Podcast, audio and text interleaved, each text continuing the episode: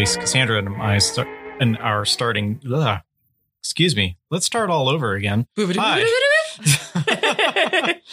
Hi everyone. My name is Jason, I'm Laura. and welcome to Come Back a Star, a movie award gang takeover. Dang right. And also, shout out to my sis. Happy birthday, sis. Happy birthday, Cassandra, my wife. Yeah. you are awesome. Good job living. Yeah, she did a good job. She did a good job. She she got through the the worst year, hopefully, of our lives, twenty Hopefully, twenty. hopefully, yeah. Um, where yeah, she she's still chugging along. It's She great. is trucking along like a little soldier. But um, you know, she did fall in deep with a bad crowd, uh, you know, trying to rise to the pyramid of power in in Chi- Chicago. And uh, you know, it was She, she ran afoul of the law. ran afoul of the law, see? And she started talking like this, see? And we never got her back, see? I kid.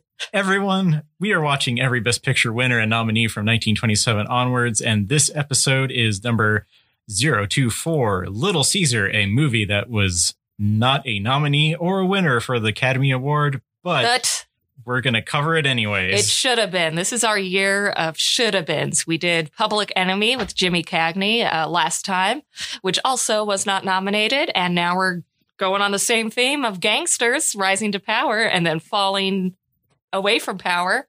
Yeah, it's going to be a tough one to judge, I think, because they're they're both. Well, here here, spoiler alert. We decided to do this movie because it's a good movie. Yes, it's Uh. a very good movie. and uh, much like Public Enemy. And I think it's going to be a little bit difficult to grade them because they are both gangster movies that were really good from the same era. So, You know, I'm going to call it now after watching them both because I'd seen them both before, but it had been several years. I actually think I will give the edge slightly to Little Caesar. Mhm. I actually, I do think it was a little bit better. I mean, they were both very good, and both uh, Edward G. Robinson and Jimmy Cagney are fantastic in their roles. But I think this one had just a little more zip or something. the pacing was a little bit better, yes, is yes, what I the thought. pacing is is better. Um, I don't think it's perfect. There are a few things I'm I'm going to go over where I think they could have fleshed out the characters a little bit more, but overall, I think it's definitely one of the most exciting movies we've seen so far. Oh yeah, like it has it has a good way of leaving you wanting more. for sure at every turn and then it just keeps pushing you along pushing you along whereas i think uh there there are a couple of points when public enemy kind of like slowed down it a slowed little down bit a little bit. Yeah, you don't really get that here. no no it doesn't let you rest for a minute that's for Mm-mm. sure No. So yeah, you want to jump right in? yeah let's get right in let's uh well let's cover for uh the newcomers what we do in this podcast is we review the plot and give our little insights as we go through it and then at the end of discussing the movie, what we do is that we start rating the movie on different categories like acting, writing, cinematography. And then we give the movie some chances for for bonus rounds on things like uh like sets and and how bold we think it is. A lot of subjective stuff like that. Right. And uh enough of all that. Let's go start talking about the plot of Little Caesar. Bang bang. Pizza pizza. I was waiting for it. yeah, it's it wasn't at all running through my head the entire time while we were watching it. Just, not at all. just occasionally, whenever anyone would appear on screen, pizza, pizza. Yeah, definitely. No, no one, no one introduces themselves that that way though. It's kind of disappointing. Like, where did they get the tagline later on? Then I mean, that's true. right?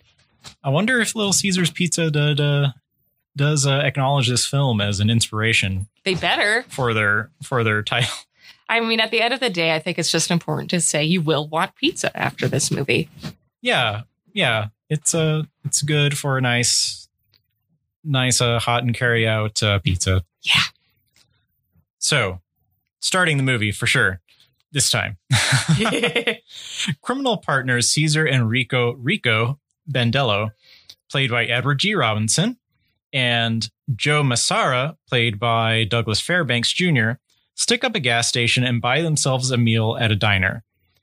Both men are itching to move up in the world, but in very different ways. While Joe wants to quit being a criminal altogether and become a dancer, Caesar dreams of getting in deeper and becoming an underboss. Um, in the underworld, excuse me, an underlord boss. Yeah, there's a lot of under terminology in, Yeah, in this yeah. in this uh, environment. And I do just gotta love that. Like, I don't want to do crime. I want to dance. Dance. it's very delightful. It's so there are a few moments in this where it's like almost becomes so cliche that you kind of laugh when you hear it. But I'm sure it was very impactful at the time. But yeah, this criminal, he wants to dance. By gum. yeah, and he, he gets a little bit of guff for that from Caesar. Oh gosh, yeah. Yeah, a little bit of like, ah, you're gonna be a sissy dancing around and hanging out with dames. And it's like, mm, I think Little Caesar might suffer the character from a bit of toxic masculinity. j- just a little. Just a touch. J- j- just a little bit, and perhaps jealousy. I mean, let, let's, You can't see me, fig- uh, audience, but I'm wiggling my eyebrows suggestively.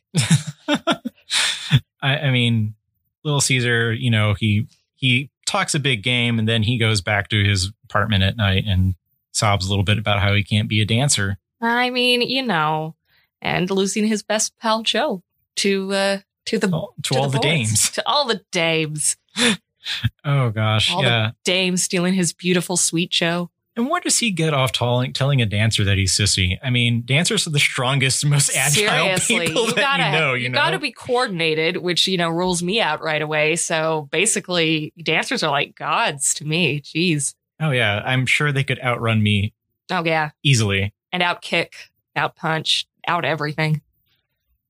Special special shout out to uh, the dancers listening. Yeah, we're trying to get that bank in on the, that dancer uh, dancer audience. Okay, so um, Caesar dreams of becoming a underlord boss, which I guess is the terminology. I apologize in advance for maybe stumbling over some of this uh, underworld ter- You can't take the heat. See, ah, yeah, I can do the voice. you can do the force. You can dish it out, but you can't take it. See? Oh gosh, that's an ac- an actual line. Oh, he's that's his catchphrase. Yeah. Okay, so uh, he wants to be an underlord boss like the infamous gangster Peter quote Diamond Montana. Yeah, he's all like getting bitter when they're sitting in that diner. He's reading a big article about uh, uh, Diamond Montana having big dinners in his honor and go to gala events. He's like, I can do that if I wanted to. I'm gonna do that. By gum, Yeah, yeah, he's um he's a go getter. he's driven. That's the important part. That's true. You know, he's gonna get what he wants.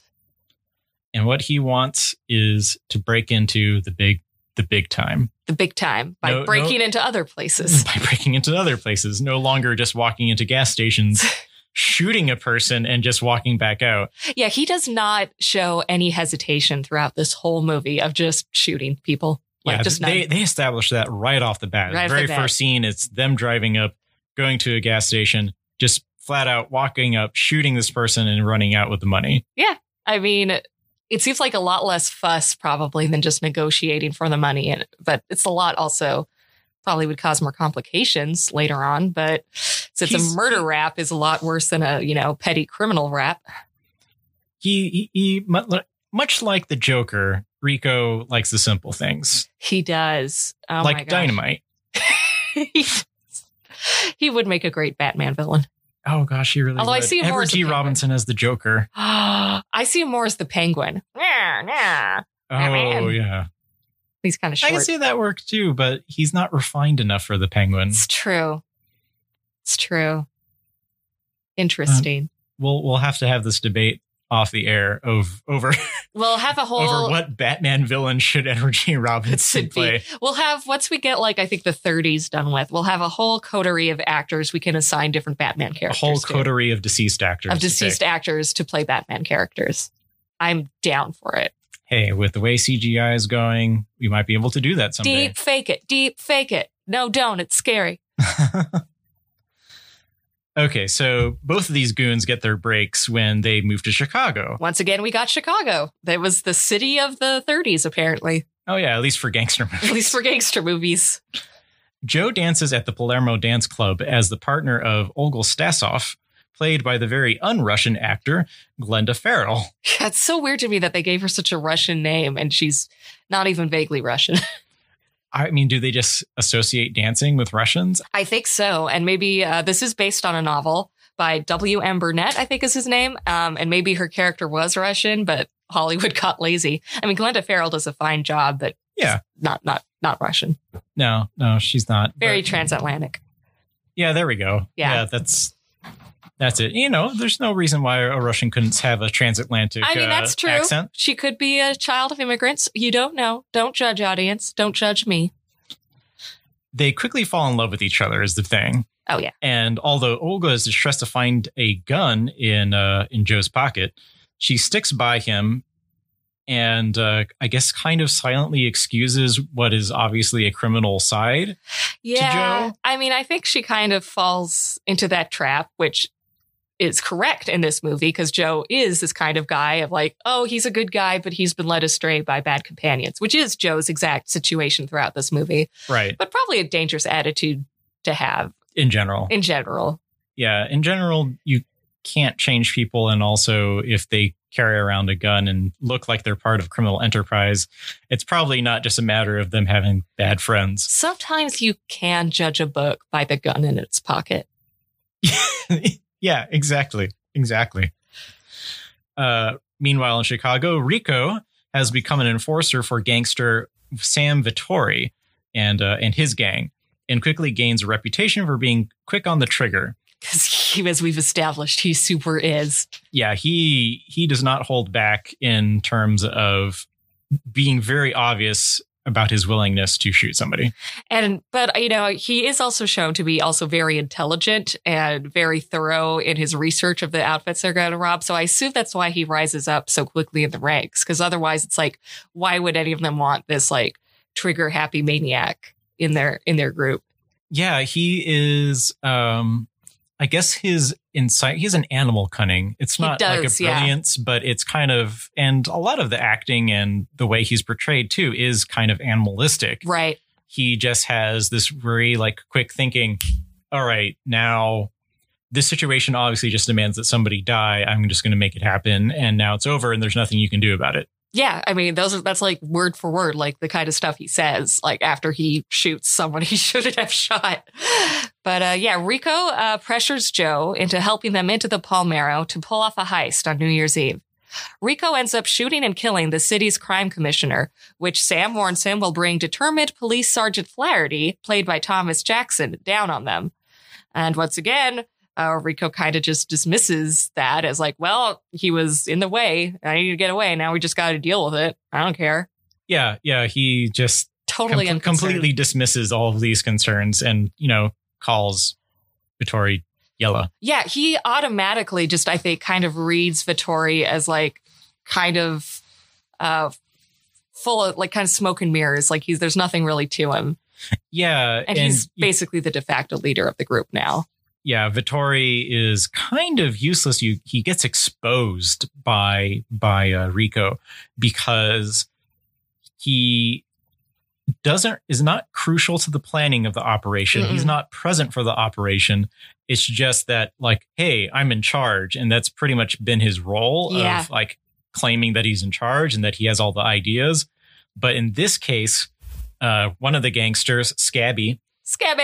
I love Scabby. Scabby has the idea, and Rico provides all of the details. And really, Vittori did nothing. he sit like do we ever see him not sitting behind his desk? Because that is literally all he does. Yeah, it's rare that he's not behind his desk. That's true. I Yeah. didn't think of that. Um, Rico is more concerned with the panicky behavior of their driver, Tony Passa, during the getaway. When he learns that Tony crashing the car and fleeing is what tips off Flaherty, Rico sends henchman Otero, played by Georgie Stone, to fi- feel him out.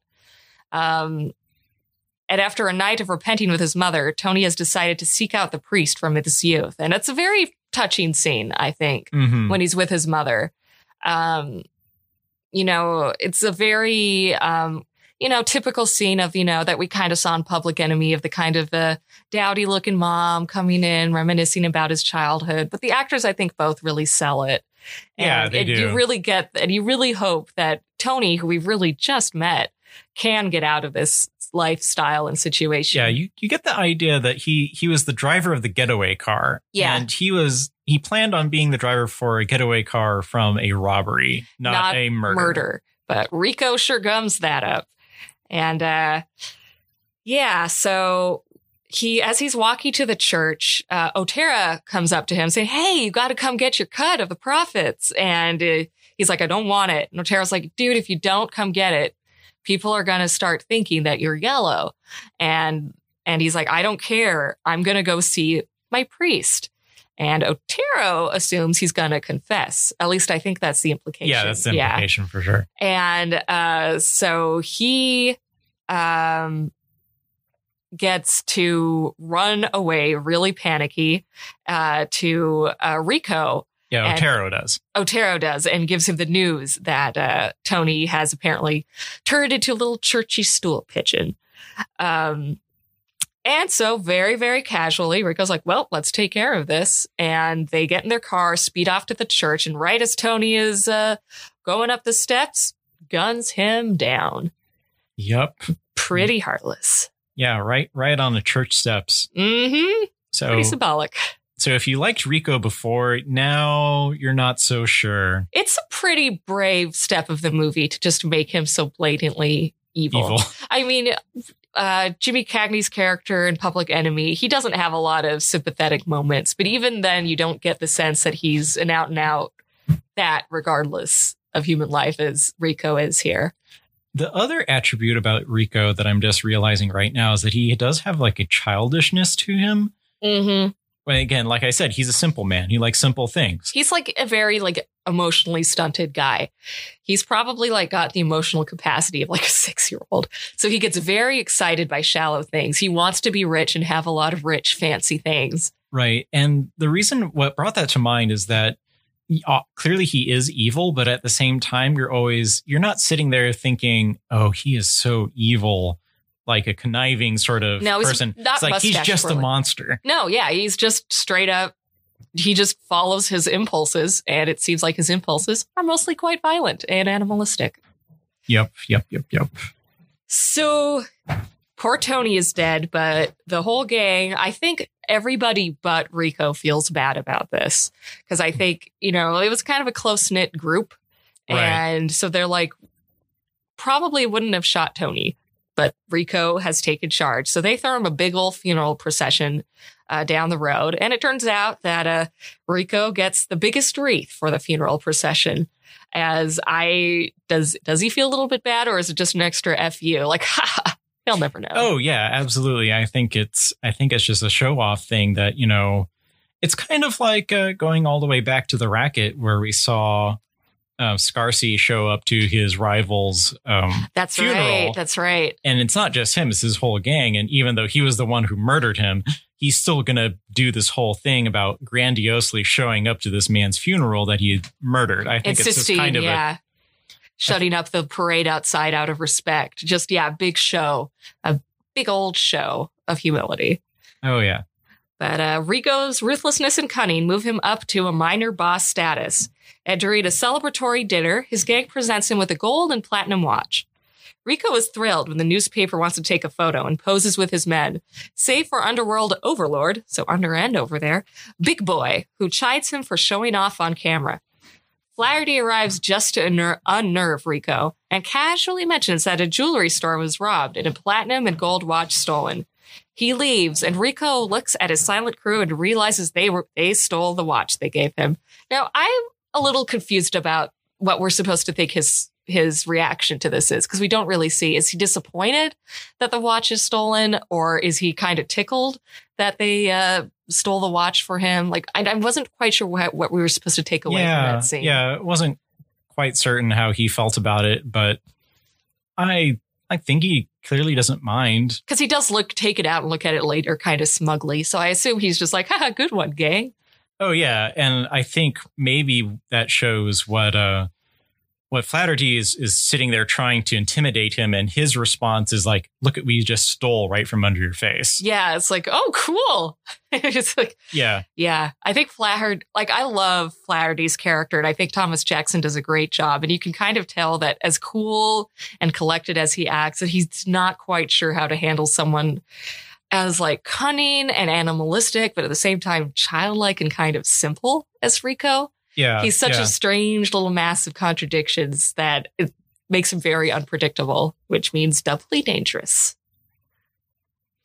Okay, so um, after that scene, we cut back to little Arnie Lorch, quote unquote, uh, who owns a Palmero, is getting sick of Rico's rise to power and decides to take him take out a hit on him. Joe, the dancer, overhears and just to, to remind everyone, he's dancing at Palmero, the dance club, Yes. um, where you go not to dance but to watch other people dance. Apparently, Yeah. I feel like we also saw that in uh, Alibi too. Mhm, Kind of mhm. weird. Uh, Yeah. So Joe, the dancer, overhears and can't help calling Rico's base of operations with the news to let them know, like, hey, there's a pit put out on Rico. So despite despite wanting to kind of get out of the game, Joe still has this kind of brotherly feeling towards Mhm. Rico, and I you kind of get the idea that you know he wants to.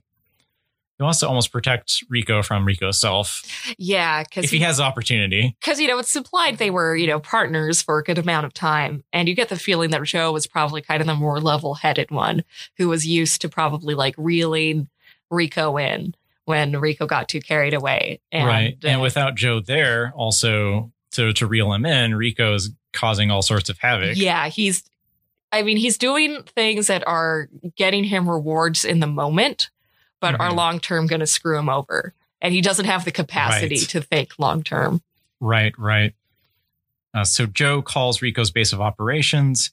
Uh, however, Rico is out window shopping and doesn't get the message in time.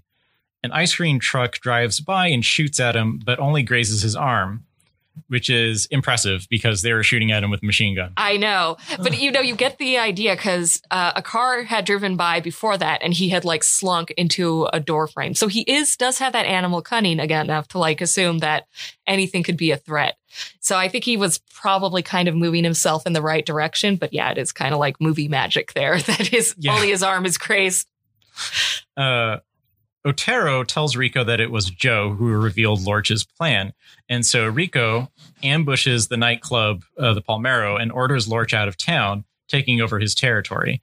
And uh, this is kind of like a trope with Rico. This is kind of like he has an idea and then just makes it happen? Mhm. Like his own will just wills this into existence. It's like, oh, you took a, a hit out on me. Well, now I have decided that the new reality is that I own everything that you own. Yeah, I'm surprised he didn't just take out uh, uh, Lorch, but uh, I guess that was a rare moment of. I uh, think he wanted to rub it in his face. I think you're probably right. Yeah. I also found it kind of an oddly touching moment then we, when he finds out that Joe was the one to call. Like, oh, Mhm. I didn't think he cared that much. It's like, yeah, yeah, again, this kind of like childlike, almost kind of candor to him. Yeah, yeah, and um, that definitely influences, I think, his his thoughts later. Yes. And his actions. I agree. Uh, so, uh, this, of course, means that uh, Rico has a whole lot more territory and he's Mhm. moving up again.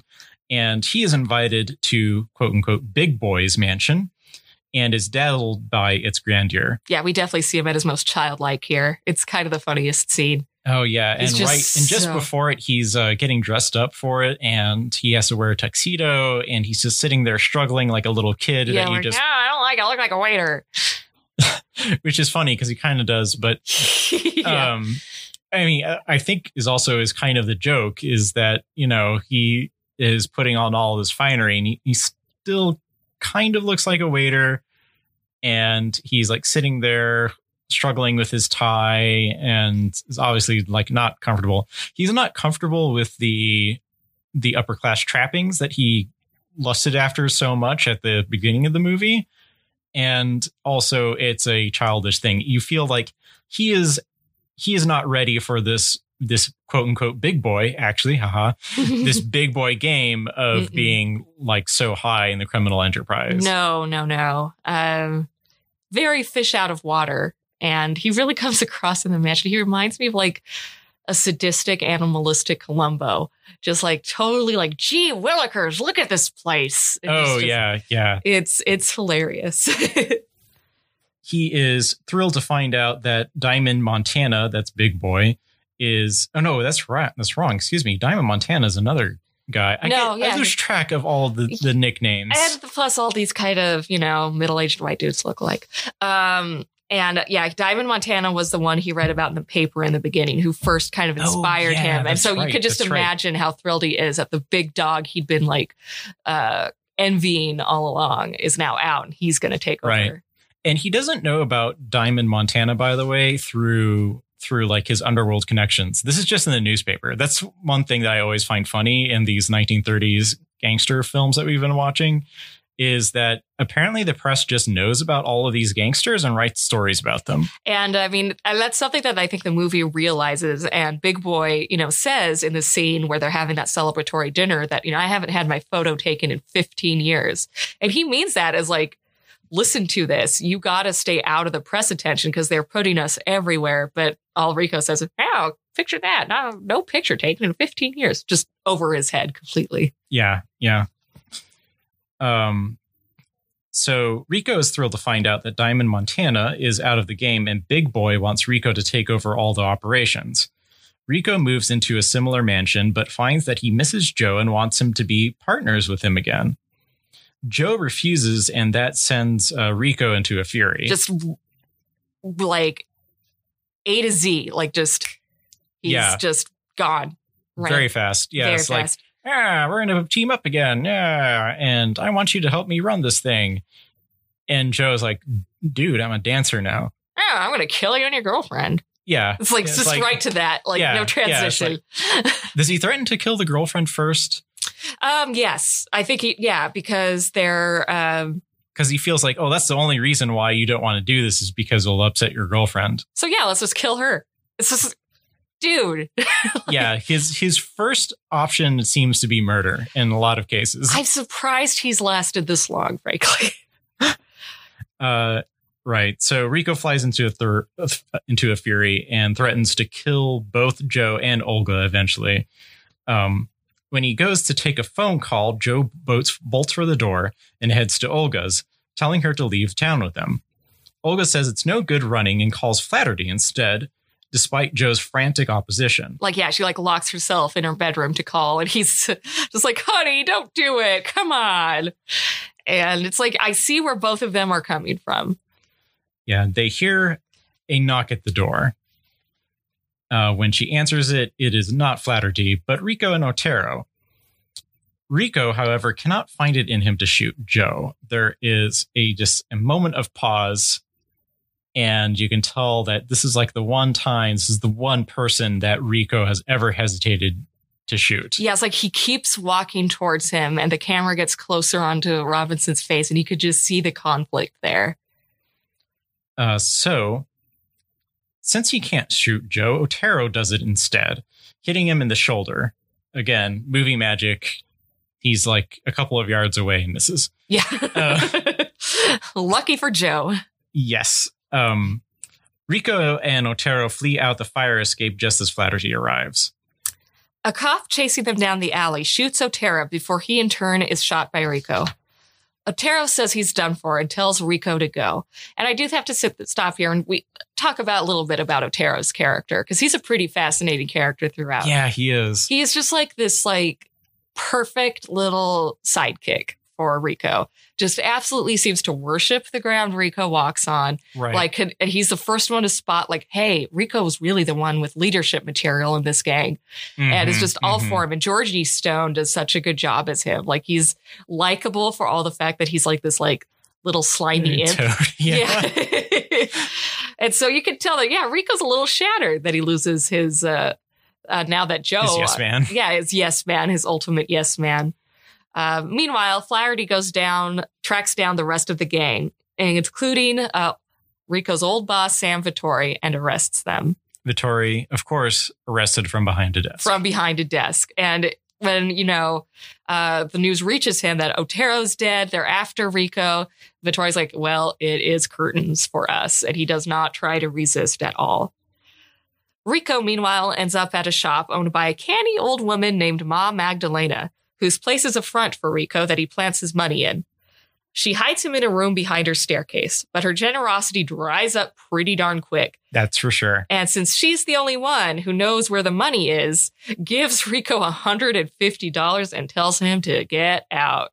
Yeah, there's over ten thousand dollars in this place. I'm giving you 150 if you're nice. It's like, whoa. and, uh, you know, he threatens to kill her. She's like, you can't kill me. You don't know where the money is in here. And so, yeah, kind of.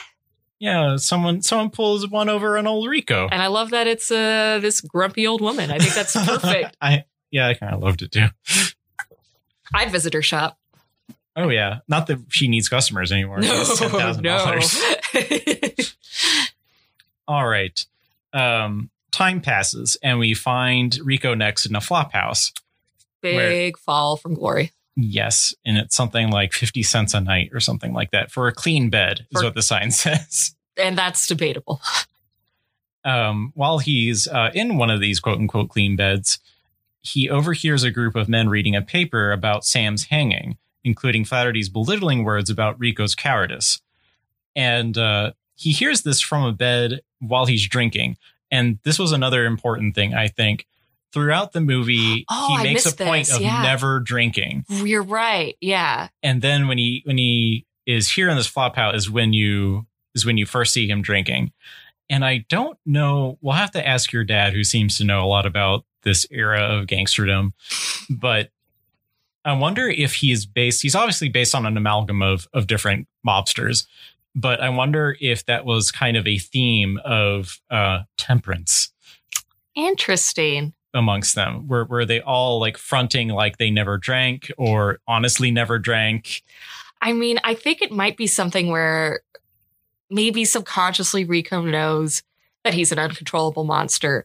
So if he were to get into like booze, who knows what he'd be capable of? And as we Right. see, his decision making uh, from this point onward ain't great. No, no, not much. Um, so Rico overhears them saying these belittling words from from that awful, awful Flaherty, and enraged, Rico calls Flaherty from a payphone outside the flop house and threatens him. Flaherty strings him along and along and along enough to trace his location through the uh, phone wire. And, you know, Flaherty says to the officer, like, I knew if I kept saying shit about him uh, in the papers, he'd he'd eventually uh, go go nuts and and call. It's Yeah, like, yeah, He, he- he knows. He called he called Rico. He knows how to play Rico like a like, a violin. He does. It's pretty fun. uh, Flaherty's uh, his car uh, spots Caesar walking by a billboard, and uh, the billboard is now featuring an advertisement for Joe and Olga's show, really, yeah. reveal revealing that Joe has recovered and that he and Olga are now wildly successful. And it's also a, re- a really good contrast um, that you see this police car driving up on Rico, and Rico has gone from parading down the street basically in these fine clothes and everything like that to being huddled and hunched over yeah. kind of crawling along this street, not not on all fours or anything like that, but y- you know what I'm talking Very about. Very pitifully with like the coat's collar turned up and everything. Just, you know, like many guys, homeless guys during the depression did probably. Right, so right. he's he's just one of them of many now instead of, And you know, looks the powerful cold. Caesar. Looks very cold.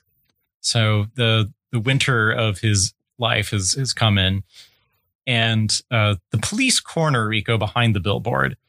Of course, Rico refuses to come out, and his men proceeds to just gun down the billboard. As they approach a dying Rico, he asks, "Is this the end of Rico?" and dies. I love that, you know. Wait, mother mercy. Is this the end of Rico? He's surprised by his own death, despite him doing everything in his power to engineer it. Yeah. I mean, it's just a sad case of someone who lacked total self awareness, lacked all inhibitions, really, especially towards the end, and just not learning a thing.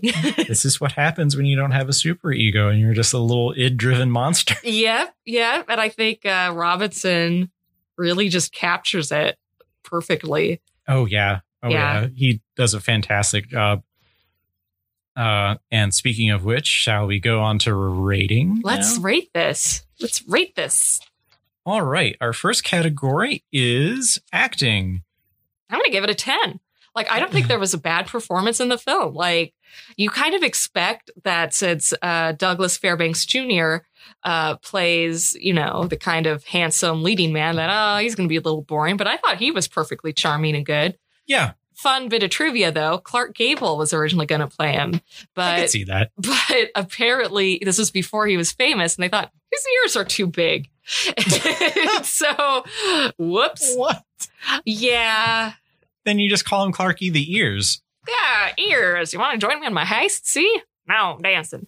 But yeah, no, I thought he was good. I thought, you know, Glenda Farrell, as un-Russian as she is, was was quite good. Um, Georgie Stone really, uh, like I said, captures like the perfect little kind of puppy-eyed sidekick role. And, oh yeah.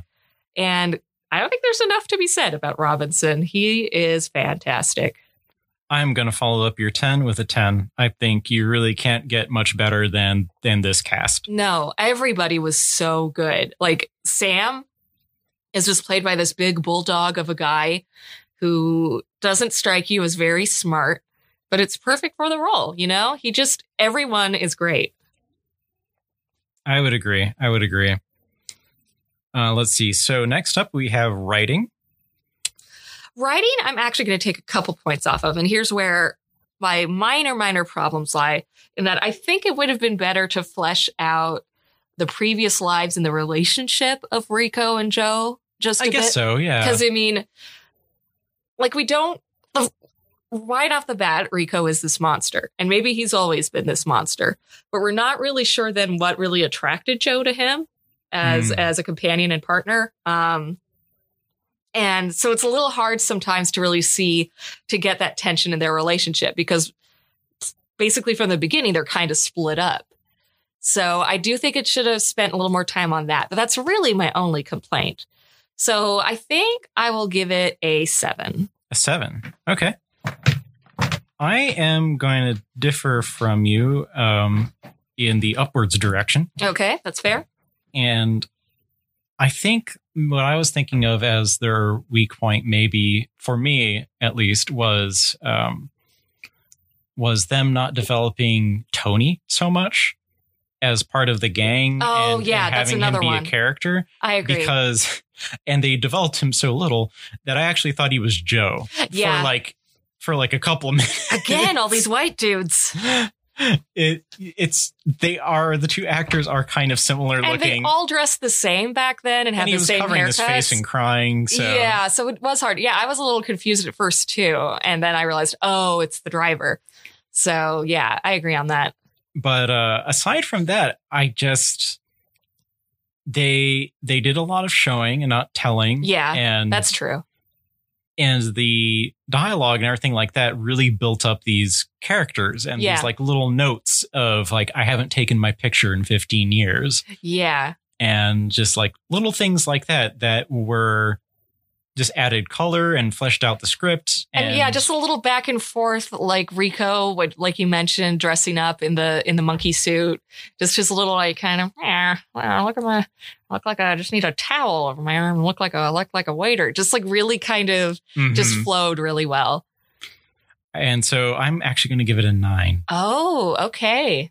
And that might be overselling it but I'm glad you did because I feel like I'm still going to leave it at a seven, but I feel like I'm probably being a little too mean. But so I think I like that. It balances it out. all right that sounds good Okay, next up is cinematography. you know, I'm going to give it a 10. I thought the cinematography was fantastic. Um, really good use of lights and shadows. There were some really good wide shots. I think the little tracking shot follow like as uh, Rico got closer to Joe when he's about to shoot him, the camera gets closer and Mhm. closer and closer to him and seeing his face, uh, just kind of contorting and like, I don't want to do this. And yeah, I thought it was fantastic. Oh yeah, like the camera definitely helps tell the story. Mhm. It doesn't get in the way. It um it's another it's another fine piece of acting from the cinematography. Yes, really is another performer, honestly.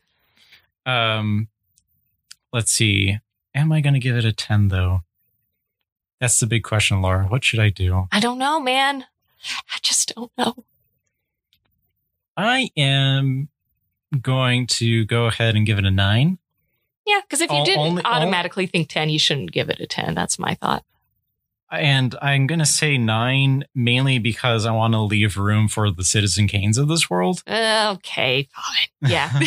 but I do. I 100% understand the 10 too Well, because it was a really good performance by the camera. Yes, I definitely think it's movies like this that open the door for the Citizen Kanes later, kind of like Oh, yeah. making people realize, oh, this is the kind of stuff I can do, which is especially impressive because we're still early in the sound era.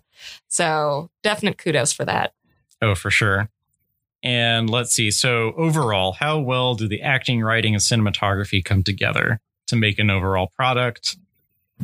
I want to give it a 10. I am going to give it a 10 too. Like it's just everything just really comes together really, really well. Yep, absolutely. So, that means that going into the bonus rounds, bonus rounds, Bonus rounds. Means that they are starting off already at a 75, Dang, Little which, Caesar. which is equal to East Lynne. oh man, if we had just seen those last 10 minutes of East Lynne, that would have, wow, Made or break it. made or broke it. Yeah. Yep. And we're still Uh, waiting. If anyone has seen that movie and uh, read the script, let us know. Yeah, let us know how it ends. I know. it's not that movie's uh this is not that movie's episode, but no, but you know, we're still gonna let's to take that uh take this one moment to, To- to pour one out for the last 12 minutes. So of East Lynne. uh yeah, and that also puts it just below Love Parade 77. Yeah. Well, I have a feeling it's gonna wipe the floor at the end of this love parade. All right. Costumes and set. Ten, uh, five. I've, no, give it a ten. No, five. 5 out of 5. Five out of five. All those suits, you know. Usually I neglect the suits because I'm so taken up by the gowns, but I like the everyone looked so snappy. And Mhm. and Glenda Farrell does wear some very pretty gowns too. And I think the yeah, like the mansion set and everything, it was almost had this kind of surreal touch to it. Like, Yeah. real? but it really worked. And I think it really helped kind of expand the story. Yeah, the again, we were talking about how the camera was a good actor. I think the costumes and set were also Mhm. good actors and they really helped build the story and weren't just there to be there. Well put. So I'm also going to give it five points. Okay. And up next, we have boldness, which is a you know, pr- pretty subjective Pretty category that we have, but it's pretty much uh, does the movie take risks that pay off? And I want to say, yeah, Yes, definitely. it I does. It makes it makes you feel very complicated feelings about a gangster movie, which is difficult to do. Yeah, I mean, I think a good gangster movie uh, hinges on making their characters multidimensional, so you could see why someone would like one of these people. Whereas with Rico, there is really nothing likable about him, and yet in a weird way, we still find ourselves liking him a little, and that is mostly due to Edward G. Robinson, but Right. I also just the skill of the filmmakers in entirely. So, guess what? I'm giving this a five. You're going to give it a five? I mean, they shoot a guy on church steps. That's pretty. It's pretty bold. That's bold. Yeah, I think I think it's really nuanced and they didn't take any kind of easy routes of like and see this is what happens because he is so violent and bad. It's kind of like he doesn't go out with a bang but with a whimper hmm and it's just kind of pathetic Yeah. which just makes it all that stronger and that's just one thing on the list of whole things that it takes I think some risks on. I agree. Um, I guess really risky would be making a movie that uh, that glorifies uh, senseless violence, but who can do that? no. Um, and I think it also was a risk to put someone like Robinson in like the lead role because he's not your typical handsome leading man.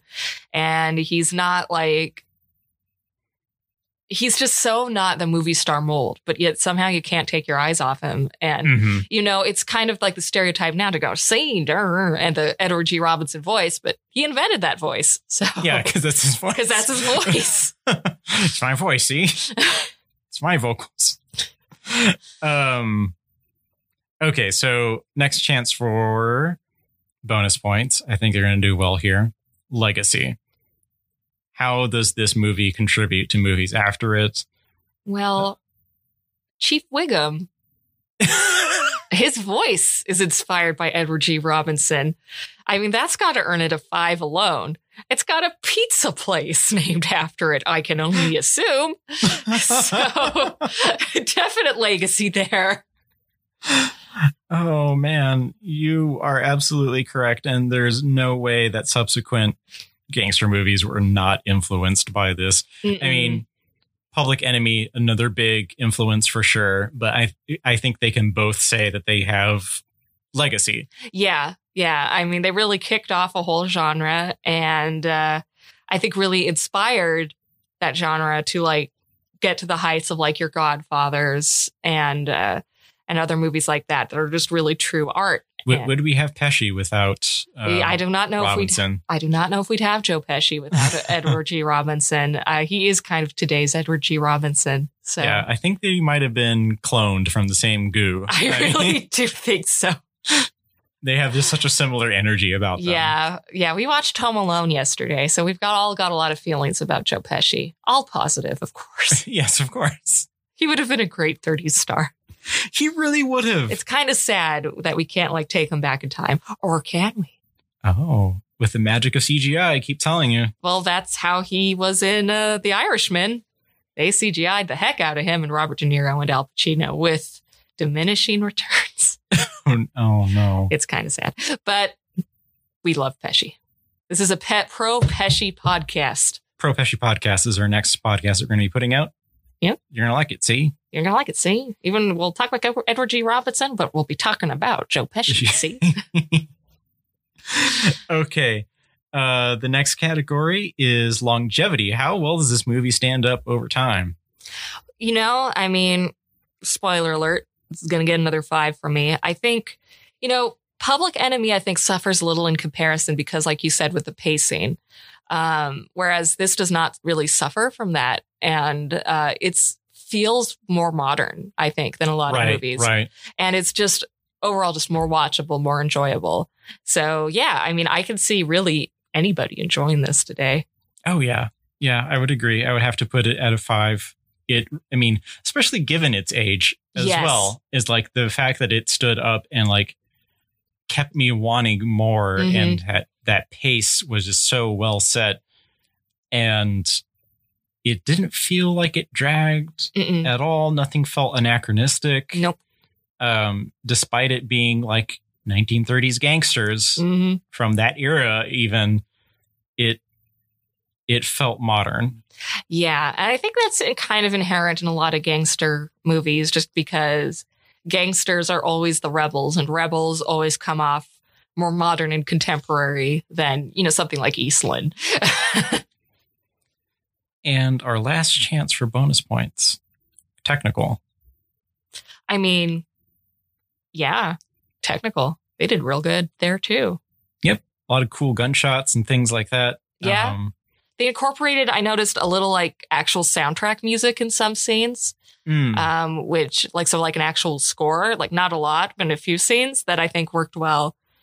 So, I mean, I think just to be a little, uh, uh, sourpuss, sourpuss critical, I'll just give it a four just because, you know, it didn't, you know, gun me down, but, uh, ha ha, didn't blow me away. Ha ha. But it was good. It was solid. I'm going to give it a three just because I feel that not that they did a bad job with the technical effects or anything like that. There just weren't that many of them to be had. No, and I mean that's Um, fine. It does. This movie has more than enough. Like, it yeah, it, it it has enough points already. Mm, yeah, don't get greedy, little Caesar. I mean, I know that's your big character flaw, but still, okay, so that puts it at a total of 122. ooh, good job, good Let job, see if that Caesar. that might be the highest that we've had so far. wow, Public Enemy was at 115. Uh, let me check. Of course, our earliest ones didn't have technical, that's true. um, but let's see. Um, well, Seventh Heaven was 111, but it didn't even have a technical uh, Yeah. category to So add up all those points. So it's pretty close. pretty neck and neck with those two. And I'd say that, yeah, they're that that's deserved. I mean, again, very different movies, very different feels. Um, but both classics, I'd say. What say you? I, I would definitely say all three of those were classics, Mhm. and it's it's a shame that like our our top scorers are not two of them of the two of the three that we just discussed are not uh, nominees. Yeah, I wonder what the heck the Academy was thinking. And I guess they've just always been dreadful, boring snobs. I mean, I wonder if it's just that you know a gangster movie is not dignified enough or something like that. It's on dignity schmignity. Give me entertainment. I mean, was Robinson even nominated? Because he should have been. He should have won Best Actor, I think. Yeah, I don't know. I didn't check up on that. We'll Yeah. s- I mean, I, I don't know where. Um, let's see. Orange. Put in some nice. Uh, oh, nominated for one Oscar, Best Writing. Well, that's when I gave one of the lowest scores to. Come on, guys. oh, jeez. Well, that's BS. Uh, Robinson definitely should have won the Oscar. Oh yeah. I Um, mean, who who of the official uh official ones that we've watched so far, whose acting really stands out on the same level? I mean, Skippy's. well, now that would be a movie. Like Skippy meets Little Caesar. Little Ah, I like the cut of your jib, kid. right? Um, yeah, I agree. I like the way you cracked that safe with the truck. Don't be a sissy. Come here. Oh my God. That'd been so dark. Rico, stay away from children. but yeah, no, I'm nuts about this movie, nuts about Edward G. Robinson. I assume we'll be seeing him later on in other Oscar na- nominated movies. If not, that's a dang crime. Um, and he sounds like no one ever had a really bad word to say about Edward G. Robinson. He was apparently a real sweet guy. Oh, so we don't even have to cancel him. We don't even have to cancel him, although apparently he might have uh, talked a little during the uh, McCarthy hearings. He might, he might he might have Oh. squealed a little bit like a piggy. But you know what? That was a long time ago. Forget it. It's fine. It's Yeah. fine. Plus, you know, he's got to eat. so. He does have to eat. What would you do, audience? Huh? So big out there with your with your righteous indignation. Yeah, I wouldn't give in to the Red Scare. Yeah. yeah. Well, good for you. Feather in your cap. But no. Uh, Mervyn LeRoy directed this, and I think he went on to direct a lot of movies in the 30s. Um, so I think this probably helped boost his career quite a bit. Um, so yeah, just all around, this was a real career starter for a lot of people. And uh, yeah, I think if we were going to give one category that this is highest in, it would be legacy. I think it really just kickstarted a lot of cool stuff we'll see Mhm. in the future. And that's my take on that. Absolutely. But with all of that said, you know, just because it has the highest number of points doesn't mean that it's worthy. Oh, that's true. We can't just guarantee a spot in the Notsker Hall of Fame. But you know, I think I will. You- You're going to nominate it? I'm going to nominate it for an Oscar. I think I too will nominate it for a Notsker, a movie award, podcast movie award for movies. You know, Rico, Rico loses in the end, but he can get his reputation back a little bit. Yeah, Not that he He'll- deserves it. but he'll be a winner in the afterlife. He'll be a winner in the afterlife. oh, so that is Little Caesar. Go watch it, dummies. Pizza, pizza. um, yeah, it's it's a great movie. Everybody, um, definitely skip skip things like Trader Horn, hmm East Lynne. We gave the Oscar to that, but it is missing the last twelve minutes. Um, you know, Skippy is is pretty good. Yeah, I'd watch Skippy. but definitely if you can only choose one out of the ones that we've watched so far for this year make it little caesar Make it Little Caesar. public enemy is also fantastic It's also fantastic. Uh, Robinson and Cagney are cinematic heroes by gum.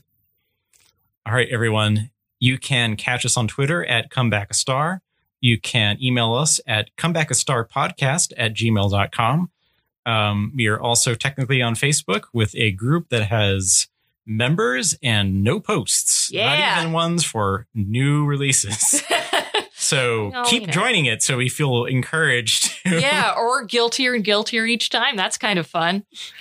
And uh, if you've enjoyed this podcast, please, please, please share it with your friends and family who love uh, old movies. We'd love to hear from you guys. Yeah.